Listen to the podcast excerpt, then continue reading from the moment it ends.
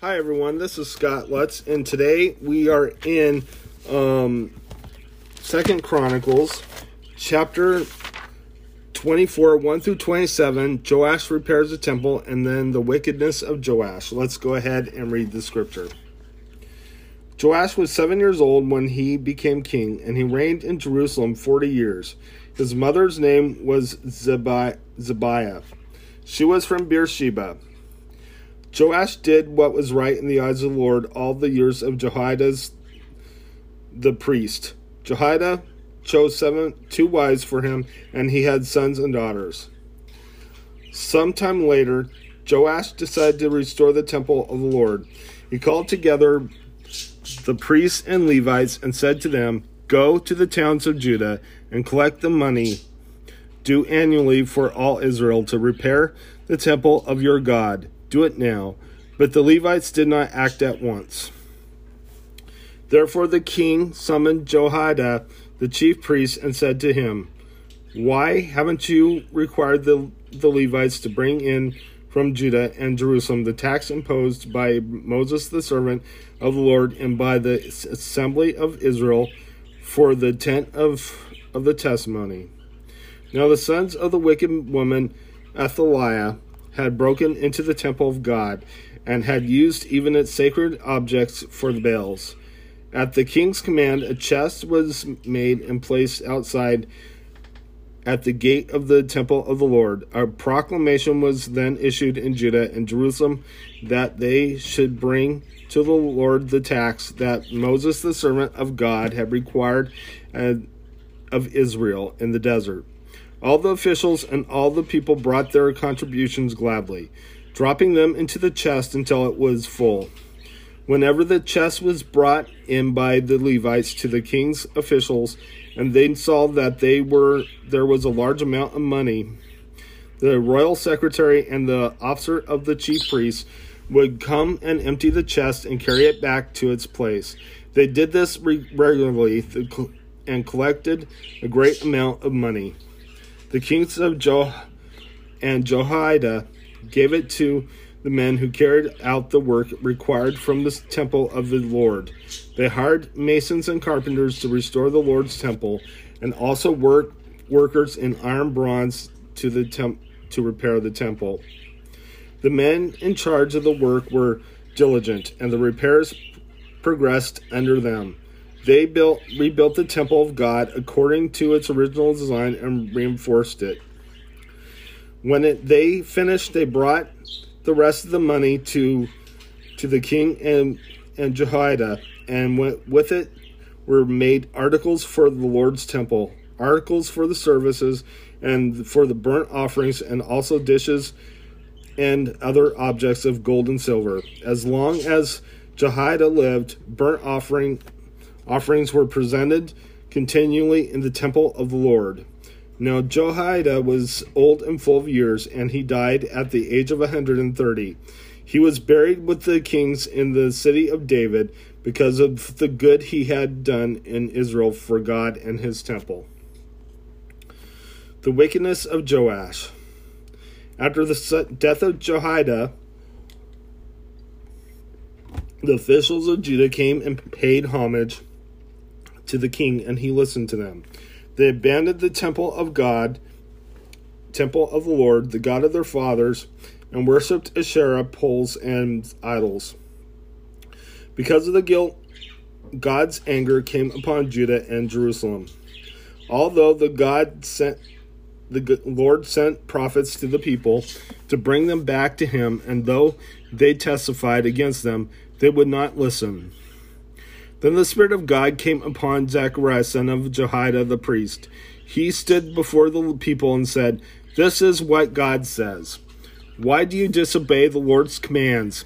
You will not prosper, because you have forsaken the Lord. He has forsaken you. But they plotted against him, and by order of the king, they stoned him to death in the courtyard of the Lord's temple. King Joash did not remember the kindness Zechariah's father Jehoiada had done had shown him, but killed the, his son, who said as he lay dying, May the Lord see this and call you to account. At the turn of the year, the army of of Aram marched against Joash. It invaded Judah and Jerusalem and killed all the leaders of the people. They sent all the plunder to their king in Damascus. Although the Aramean army had come with only a few men, the Lord delivered into their hands a much larger army. Because Judah had forsaken the Lord, the God of their fathers, ju- judgment was executed in, on Joash. When the Arameans withdrew, they left Joash severely wounded. His officials conspired against him for, for murdering the son of Jehoiada, the priest, and they killed him in his bed. So he died and was buried in the city of David, but not in the tombs of the kings. Those who conspired against him were Zabad, son of Shimeath, an Ammonite woman, and Jehozabad, son of Shimrith, a Moabite woman. This account of his son, the accounts of his sons, the many prophecies about him, and the record of his restoration of the temple of God are written in the annotations of the book of the kings. And Amaziah, his son, succeeded him as king. Let's go ahead and head to your ESV reading.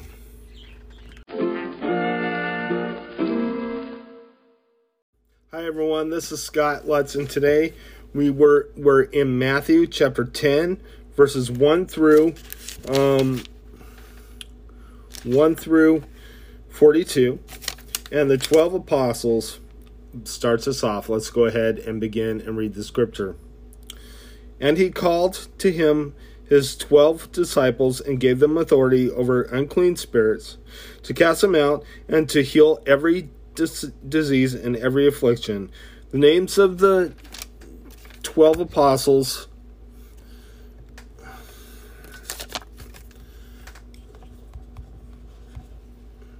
The names of the 12 apostles are these. First, Simon, who is called Peter, and Andrew his brother, James the son of Zebedee, and son and John his brother, Philip and Bartholomew, Thomas and Matthew, the tax collector, James the son of Alphaeus, and Thaddeus, Simon the Zealot, and Judas Iscariot who betrayed him. Jesus sends out the twelve apostles. These twelve Jesus sent out, instructing them, Go now among the Gentiles and enter no town of the Samaritans, but go rather to the lost sheep of the house of Israel, and proclaim to, as you go, saying, The kingdom of heaven is at hand heal the sick, raise the dead, cleanse lepers, cast out demons. You receive without paying, go, give without pay. Acquire no gold or silver or copper for your belts, no bag for your journey, or two tunics or sandals or a staff, for the laborer deserves his food. And whatever town or villages you enter, find out who is worthy and in it and who stay and stay there until you depart. As you enter the house, greet it, and if the house is worthy, let your peace come upon it. But if it is not worthy, let your peace return to you. And if anyone will not receive you or listen to your words, shake off the dust from your feet, then you will leave that house or town. Surely I say to you, it will be more bearable on the day of judgment for the for the land of Sodom and Gomorrah than for that town. Persecution will come. Behold, I am sending you out of out as sheep in the midst of wolves. So be wise as serpents and innocent as doves. Beware of men, for they will deliver you out over to the courts and flog you in their synagogues, and you will be dragged before governors and kings for my sake, to bear witness before them and the Gentiles.